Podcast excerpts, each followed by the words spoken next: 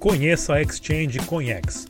Localizada em Hong Kong, possui mais de 100 criptomoedas listadas com um volume diário de cerca de 4 mil bitcoins. Abra sua conta agora, link na descrição desse vídeo.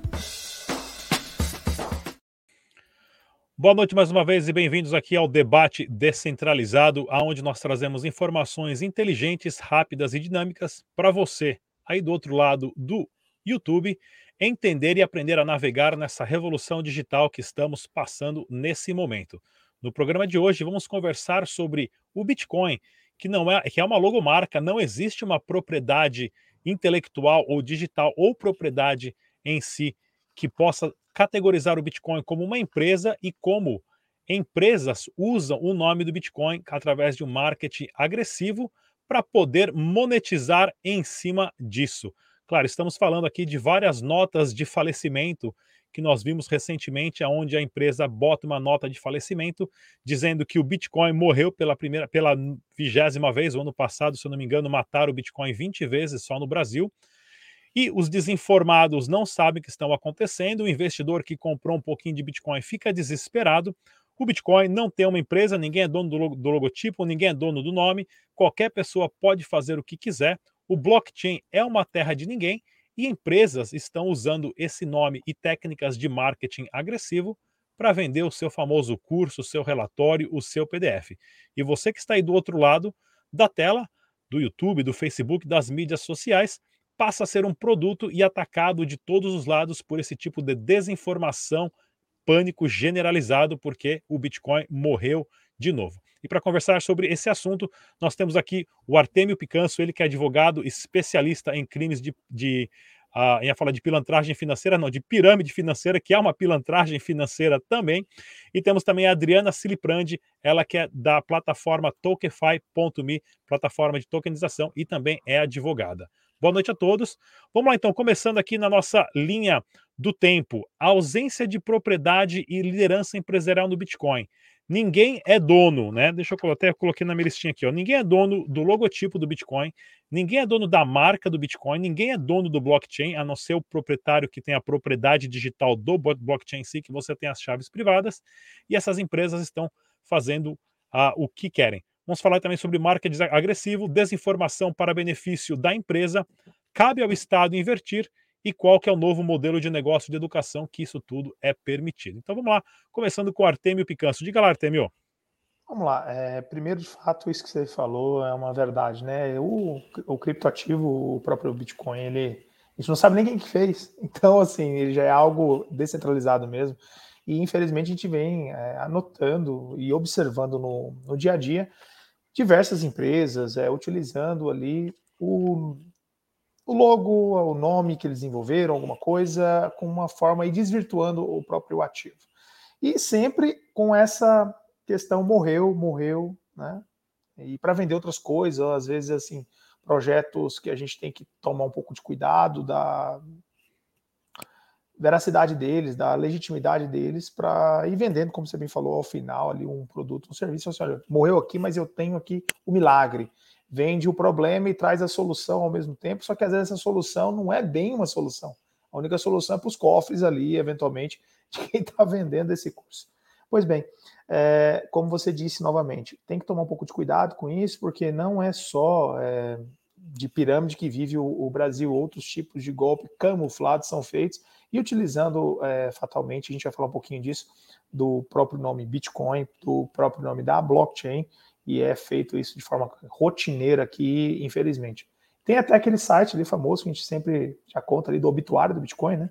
Quantas vezes foi declarado morto o, o, o ativo. E agora no Brasil está virando também moda, né? Sempre é isso. É, agora estão associando ele com. Já vi com SP, já estão associando ele com outras coisas, mas enfim. É, cada um tem uma ideia sobre isso, mas infelizmente alguns utilizam para o lado canheço, lado negativo. E empresas com CNPJ, empresas regulamentadas no Brasil, né, usam essa palavra Bitcoin, esse logotipo de Bitcoin, é, do Bitcoin, né, que foi inventado, criado, desenvolvido e usado pela comunidade sem um, um, uma imposição de um ponto central, mas sim pelo consenso comum. E as empresas registradas, empresas de verdades, pagadoras de impostos, têm levando vantagem sobre isso. Adriana Siliprandi, diga lá. Exatamente isso que vocês comentaram, né? A, a ideia justamente é desacreditar, né, a, a própria criptomoeda, fazendo que, com que ocorra um efeito manada, às vezes, é, retirando, né, nós brincamos na nossa área, né, os mãos de alface acabam se desesperando porque não tem conhecimento profundo do, do mercado e isso beneficia algumas pessoas. Por quê? Porque se a gente for trazer né, Artemio para o mundo convencional, e acredito que eu vou até dar uma atropelada aqui no, no teu cronograma, Rodrigo, mas é só para a gente para fundamentar, né? Se isso fosse no, no mercado convencional hoje, que a CVM regula, isso é crime. Por quê? Informação privilegiada em outras situações está tipificado no, no, no, nosso ordenamento jurídico, né? Os insider trades, tudo isso. Então, é, eu vejo isso com muito, particularmente, é, maus olhos, tendo em vista que está desvirtuando um mercado é, sólido, né? Porque já temos isso, esse, essa utilização do Bitcoin desde 2008 e vem crescendo cada vez mais, e muitas outras coisas é, vêm acontecendo em torno da tecnologia blockchain que só é possível, a, a, só foi possível através da criação do, do, do próprio Bitcoin, e essas empresas que não são pequenas, Rodrigo. Muitas vezes não é por inocência que fazem isso, é por é, artimanha, né? para poder vender o curso e acabar de uma forma de uma forma é, leviana, é, levando o pequeno investidor, aquele que não tem é, conhecimento suficiente, até perder dinheiro, porque ele vende na hora errada e daí acredita que o mercado de criptoativos é ruim, mas não é ruim por si só, é ruim porque não tem a informação necessária e não deu tempo dele aprender, muitas vezes, porque ele se desesperou. É, não, é interessantíssimo isso mesmo, porque o, eh, mudou tudo. O Bitcoin ele mudou tudo e mudou rapidamente, porque hoje um programa de computador que ninguém é dono do programa em si, do blockchain, do nome, da marca, do logotipo, que é o Bitcoin, que já faz nós repensarmos como sociedade o que é valor. E empresas regulamentadas usam isso porque sabem que no blockchain é literalmente terra de ninguém. Você faz o que você quiser aonde o Estado não consegue chegar perto, pelo menos pelos mecanismos atuais que nós conhecemos, e vamos falar sobre essas técnicas de marketing agressivo. Né? Você postar algo no YouTube, no Facebook, numa mídia, numa propaganda do Google, no AdSense, aonde for, nota de falecimento, já traz, já desperta, eletrifica a pessoa que está lendo aquilo, que desperta uma curiosidade. E através daí, quando você, hoje, todo mundo nessa guerra por atenção, né? De dancinha, de logotipo, de marca, de cores, de empresas, a, a televisão morrendo, os youtubers numa, num processo de ascensão. Essa guerra por visualização, essa guerra por atenção, as empresas estão usando marketing agressivo para monetizar. Como que funciona isso? É legal? É permitido pela lei? Do ponto de vista dos dois, inclusive que os dois são advogados também, né? Começar com a Adriana. Diga lá, Adriana. Bom, é permitido pela lei, até o Artemio vai me ajudar nisso. Acredito que, como não, não temos é, a quem remeter esse, esse, esse, essa situação, fica difícil de a gente punir alguém. Mas é, se formos pensar na questão do, do acesso à informação e, e todas essas questões, é, é, é mais é, pela questão não da licitude, e sim é, da moralidade, né? Porque no, na vertente jurídica nós temos duas vertentes, né? Da licitude o que, e da, da moralidade. Acredito que isso seja num viés jurídico mais na questão moral do que obrigatoriamente um, uma questão de, de, de, ato lícito ou ilícito. Eu penso que em, em relação ao Bitcoin, que é uma, um, um, ambiente descentralizado e, e, ninguém consegue, no meu ponto de vista, ir lá e, e defender com uma procuração.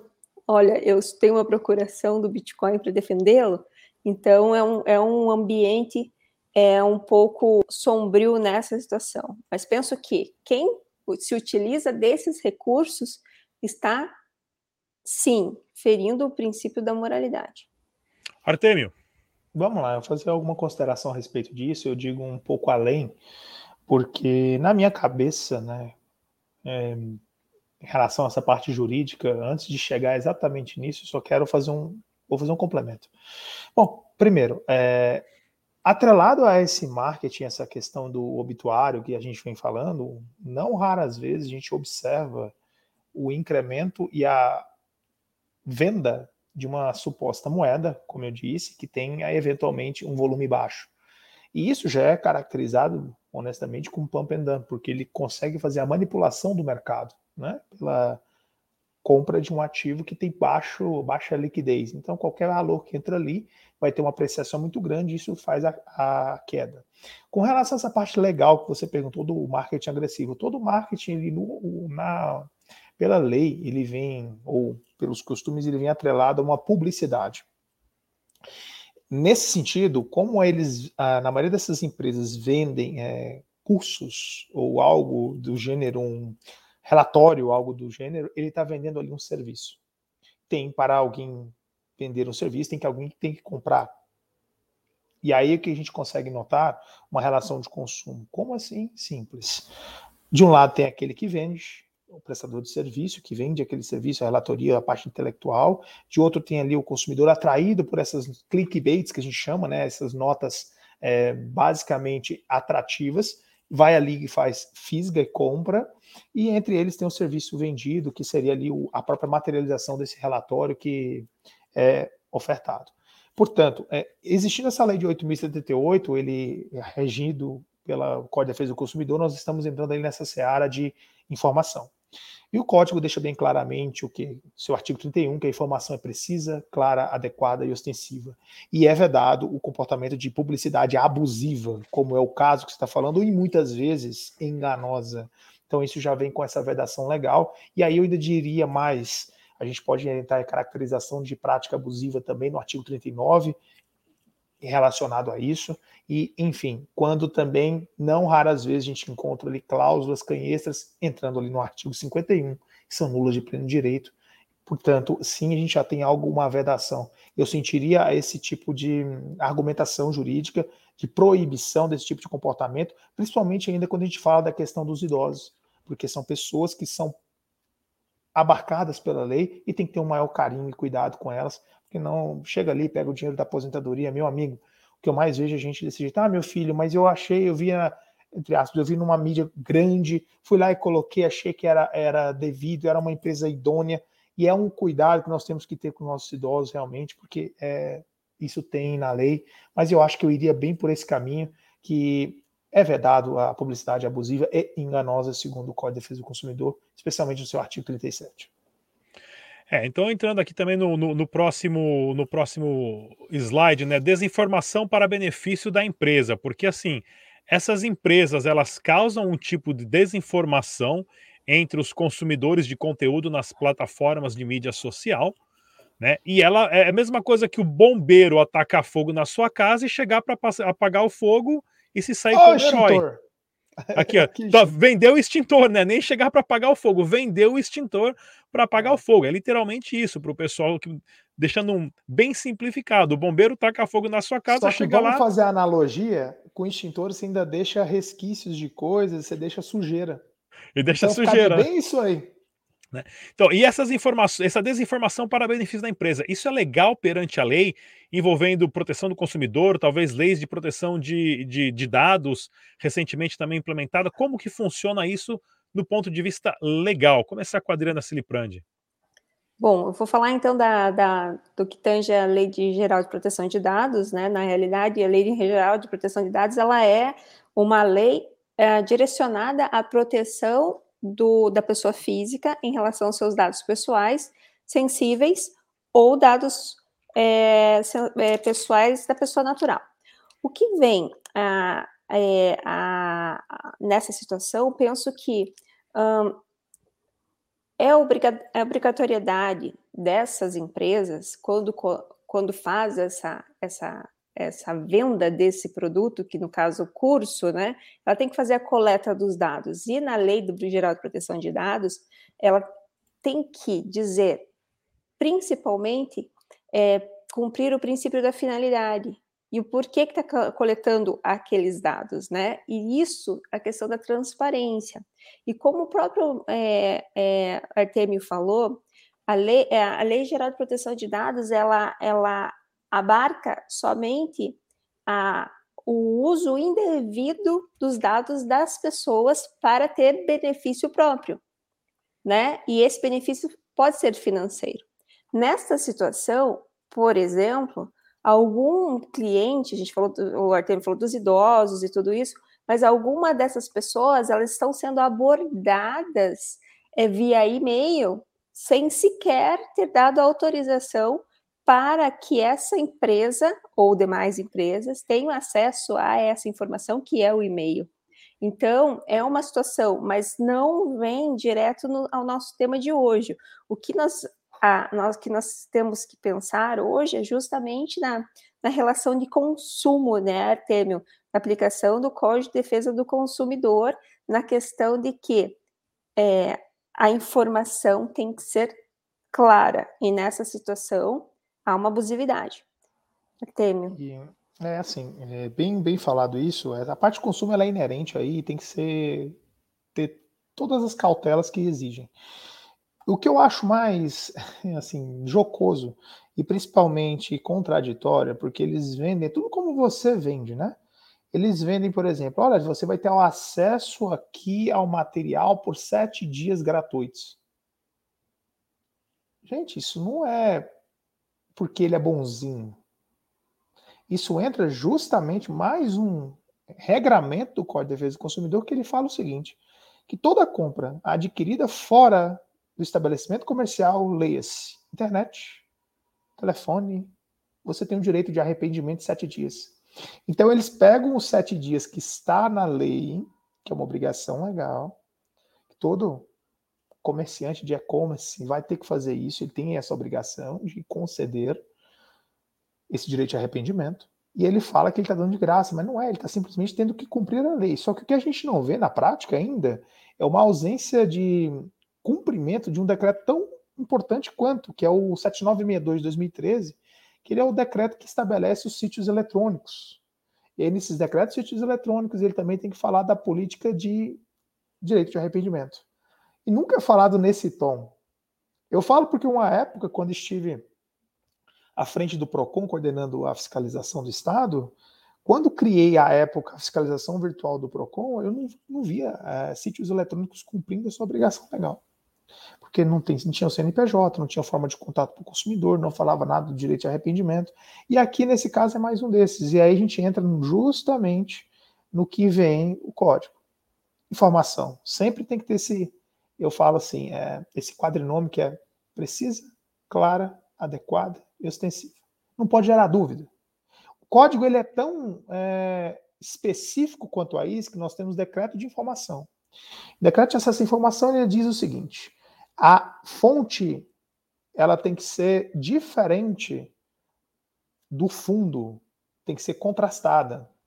Digo mais, ela não pode causar dúvida. Dúvida em que sentido? É, aqui temos, vamos ver aqui, como é que eu posso exemplificar? Fica mais fácil. Só um pouquinho. Bom, é, vai ser simples. Deixa eu ver se eu pego um, um cartão aqui. Beleza. Esse vai, cartão vai, aqui do. Não, não pode mostrar. Não, pensei que você ia mostrar o cartão de crédito. Não, mostrar não é cartão já... de crédito, mas não tem problema, porque é, esse cartão nem tipo, utilizo e não tem número. Ah, tá. Aqui a gente sabe, um cartãozinho antigo do, do Banco Inter. Né? É, o código fala o seguinte: ele, aqui você consegue ler o cartão normalmente. A informação não pode estar assim. Nem assim. E tem o tamanho da fonte também. Então, tudo isso existe. O duro é que se, se cumprem, ignoram. Eu falo porque isso eu cansei de ver, de verificar na minha prática, enquanto regulador que um dia fui, descumprimento desse tipo. Você pode observar que no supermercado isso é mais próximo de se cumprir. Quando você vai vendo alguma coisa, e aí a gente vai entrar aqui, a letra amarela, fundo preto, contrasta. Não pode ser tudo a mesma coisa. Então tem tudo isso. Ah, existe a lei, existe o, o, o, o legislativo, o duro é o cumprimento. Não, perfeito. Inclusive, né, cabe ao Estado intervir nisso. E essa semana que passou agora, nós tivemos aí o antigo CEO do Twitter, o Jack, que agora é o CEO de uma empresa chamada Block, criando um fundo legal de proteção para os desenvolvedores que trabalham em linhas de códigos para o Bitcoin. Ou seja, existem muitas empresas e até governos que já processaram e foram atrás de desenvolvedores por criarem certos mecanismos digitais que é mais dificultando rastreamento, facilidade de, de transmissão de, de bens, de valores via internet, algo dessa linha. Como o Bitcoin, ninguém é dono da propriedade, da marca, do nome, como nós já, já comentamos, não existia uma proteção para o desenvolvedor que está contribuindo para a construção de um programa de computador onde todos possam usar igualmente. Né? Então, cabe agora ao. Isso é um exemplo que eu estou usando do, do Jack, que está colocando dinheiro para proteger esses desenvolvedores caso alguém queira processar eles. Agora, cabe ao Estado intervir quando uma empresa que se diz de educação financeira ou de venda de relatório de cursos usa um tipo de marketing agressivo, é cabível isso? Vou começar com a Adriana.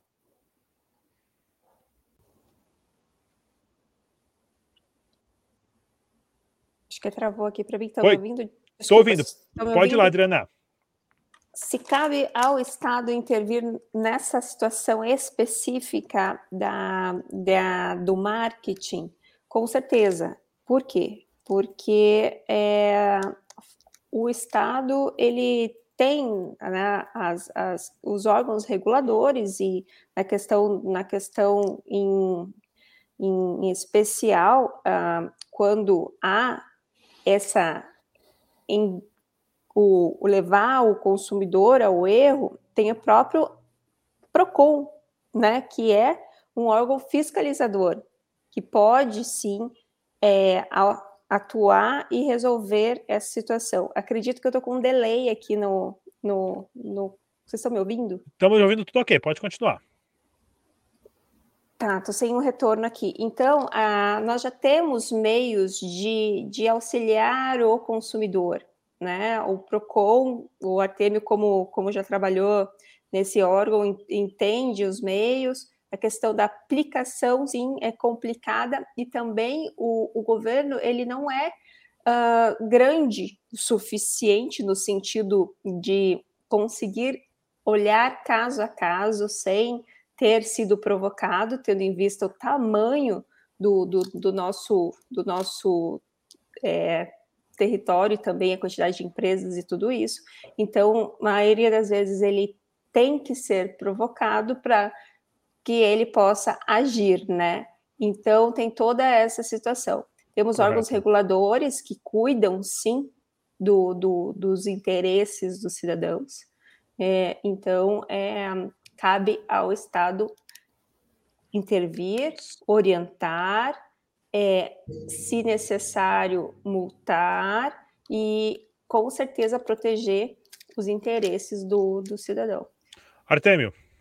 Bom, vamos lá. É, de fato, é, ele cabe. Eu sou muito da opinião seguinte: o Estado ele tem que interferir quanto menos na relação humana. Eu sou muito isso. Né? Eu acho que a gente tem que. Eu acredito muito na iniciativa privada e nas relações privadas. Mas assim, isso ele, ele não somente deve, mas ele faz. Né? Ah, o Procon cansou, a gente, quando enquanto eu estive lá, cansei de fazer isso. A gente via muita publicidade é, que era dúbia, que fazia às vezes ofensa às mulheres, ofensa às pessoas de cor, que eles chamam, né, enfim, é, acontecia isso várias vezes. E, digamos assim, além disso, a gente nota o quê? Quando tinha essa abusividade, a gente já viu vários casos em que o, o próprio PROCON ele chamou, é, pedia para que a empresa prestasse esclarecimento sobre isso, né? Como é que é feito uh, isso no PROCON? Ele pode agir de próprio ofício, que ele tem essa legitimidade legal, ele pode fazê-lo, ou ele pode fazer provocado. Quando torna-se algo mais público, tá? na maioria das vezes, ele já faz de ofício. Mas, como a Adriana falou, não tem como, não tem condições nenhuma, não tem recurso humano, posso falar com tranquilidade disso, para atender tudo isso. É, é impossível. E eu não digo não, nem só aqui. Isso é uma estatística até americana. A gente não tem. O mundo, o mundo não tem como atender tudo isso. E tudo bem.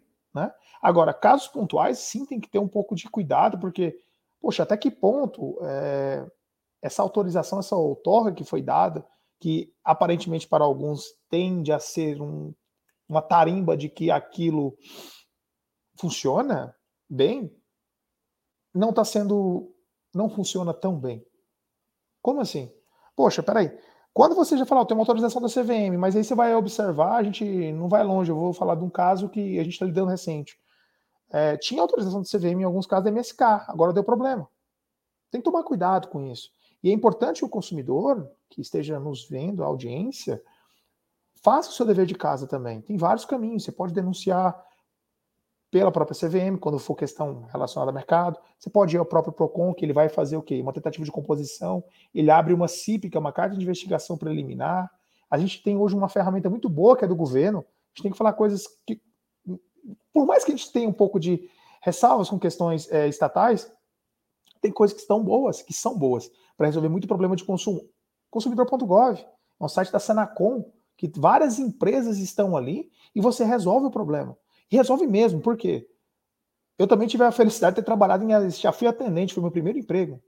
Quando eu era atendente, quando tem um setor, por exemplo, de órgãos de governo, como o PROCON, como é, é, relacionados a isso, as empresas elas têm a maior alçada para resolver e colocam os funcionários com alçada para atender esse tipo de demanda. Por quê? Porque senão há uma sanção administrativa e as multas não são nada baratas, porque elas são variáveis e o PROCON leva em consideração algumas coisas: porte da empresa, dano moral coletivo, se houve dano à coletividade, ele coloca a gravidade da infração, e se eu me lembro muito bem, é a extensão, é, já falei, extensão do dano. Então, é esse tripé. Então, a depender da extensão do dano, da quantidade de pessoas lesadas e bem como o porte da empresa, eles fazem esse escalonamento da, da, da, sanção administrativa, que é aí plenamente possível dentro do Código de Defesa do Consumidor que tem essa legitimidade o próprio PROCON. Então, assim, já tem, é, faz, é, mas reitero, quanto menos mexer na atividade privada, eu acho que o livre mercado é a regra mesmo, mas já acontece isso naturalmente. Hoje no Brasil nós já temos instituições constituídas há algum tempo que realizam esse tipo de expediente. Perfeito. O que a gente tem que entender também, pessoal, uh, para quem não conseguiu perceber o que está acontecendo, né? Que eu falo, a escola está morrendo. Escola hoje você pode considerar como fábrica de pobre, porque você não vai aprender sobre Bitcoin, sobre blockchain, sobre esse tipo de tecnologia na escola do Estado. Você vai aprender aonde? No YouTube, nos porões dos fóruns, na internet, aonde qualquer pessoa hoje está vendendo um tipo de curso, está vendendo um tipo de informativo, um tipo de relatório, um tipo de PDF, e esse querendo ou não, é o novo modelo de educação.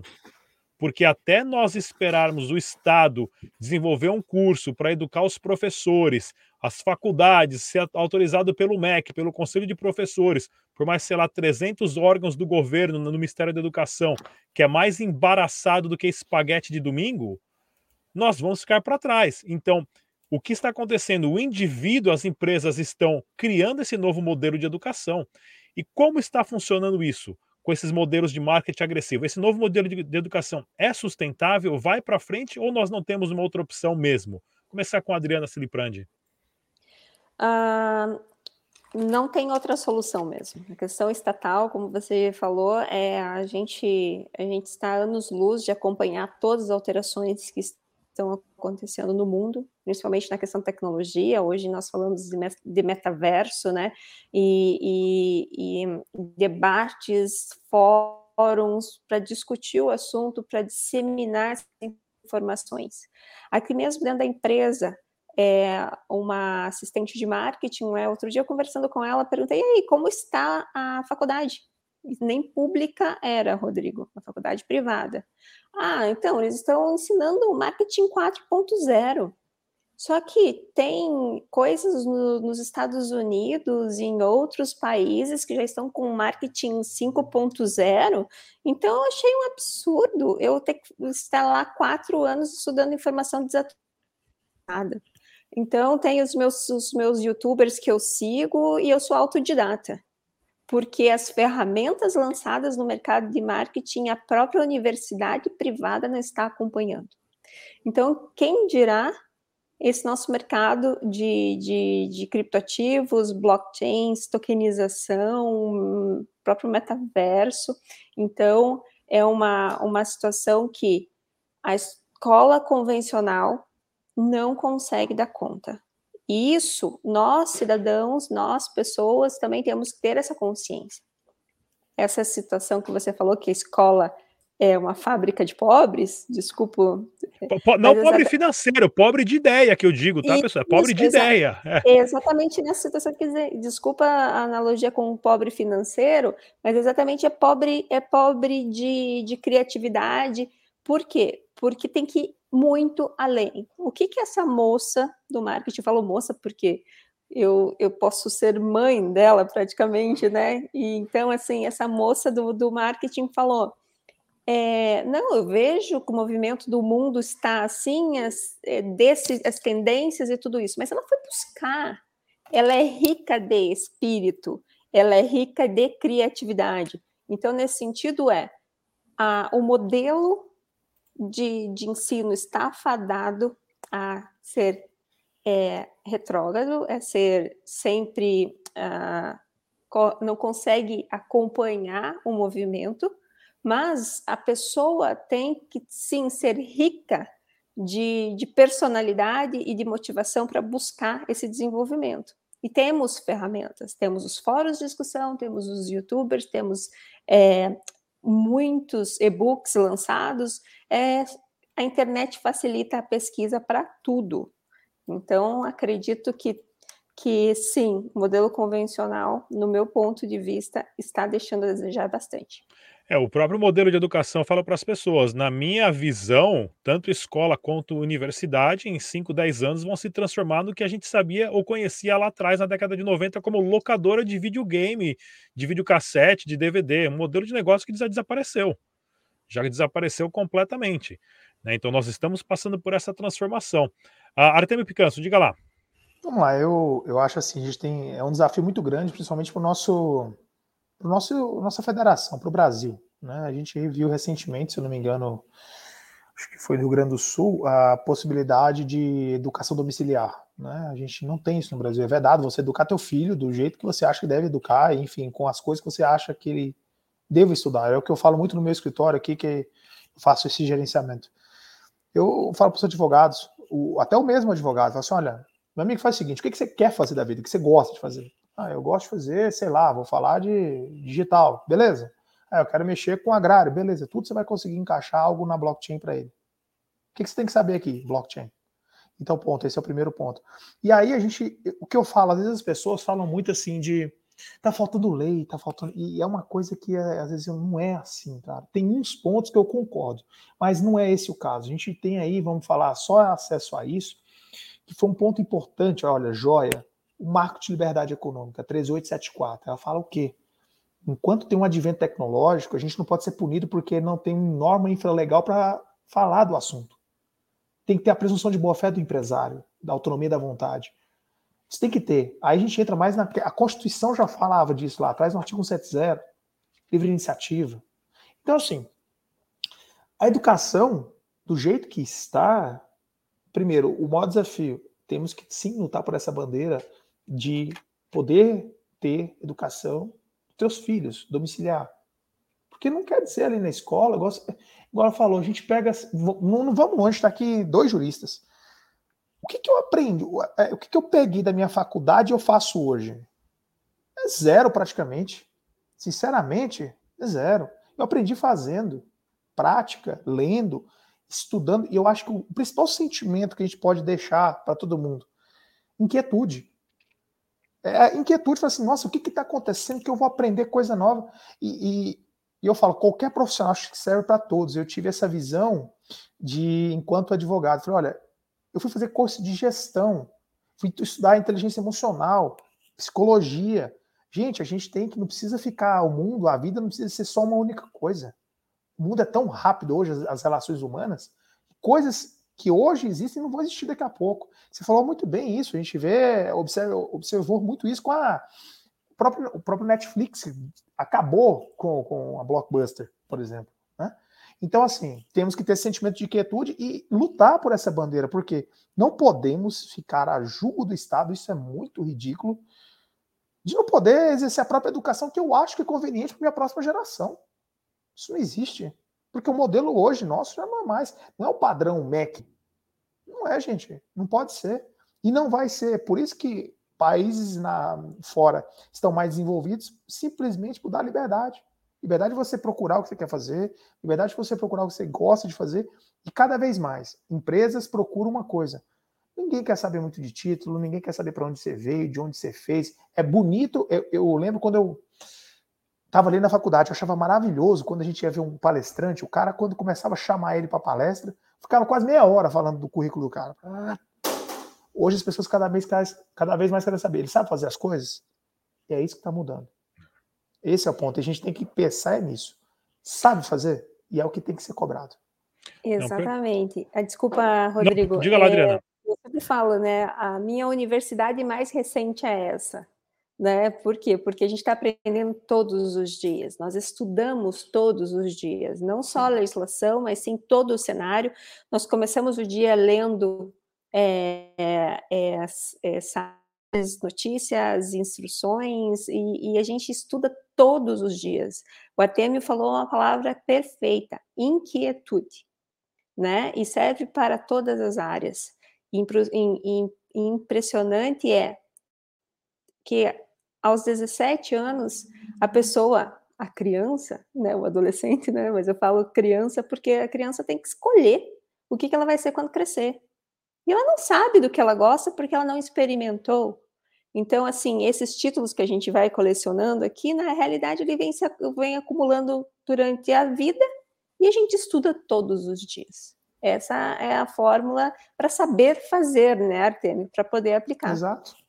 Não tem, é, é como você falou, isso é, é, algo muito absurdo no Brasil.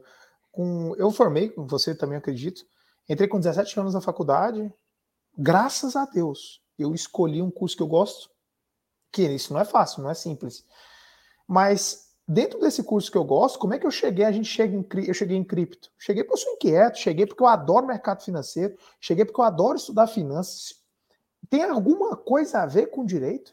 Mas não tem nada, porque as pessoas simplesmente falavam assim. Eu lembro bem, quando eu escolhi o curso, era muito bom em, exatas. Você fazendo direito? Exatamente isso eu ouvi. Sempre a rotulação, é, né? A rotulação. Só que Gente, a gente não tem obrigação de ficar eternamente naquilo. A gente tem que se desenvolver. É, é, eu sou muito darwinista, né? De adaptabilidade. Tem que adaptar. Tem que ser adaptável. A gente é maleável. Nós só evoluímos enquanto raça, seres humanos, por isso. Adaptabilidade. Eu, eu, inclusive, que você falou em relação à escola, onde no Brasil os pais são obrigados a mandar os filhos para a escola, senão vão presos. Eu saí do Brasil em 96, isso aqui é uma nota pessoal minha, pessoal, que é uma experiência do que eu fui entender depois de 20 anos nos Estados Unidos. Mas eu saí do país em 96, morei em cinco países diferentes, fui querer conhecer o mundo trabalhando em tudo quanto é canto, fazendo mochilão por aí. Vim parar nos Estados Unidos sem querer, acabei conhecendo minha, minha esposa, que eu era namorada americana. Casamos, estou aqui há mais de 20 anos nos Estados Unidos hoje e recentemente, somente que eu fui entender realmente o que era a liberdade da América, depois de uma frase simples que minha esposa me falou, mas foi um tapa na cara. Quando a nossa filhinha estava para entrar na, na, idade de começar a escola, eu comentei com ela, eu falei, mas e aí, vamos começar a ver uma escolinha para ela o ano que vem?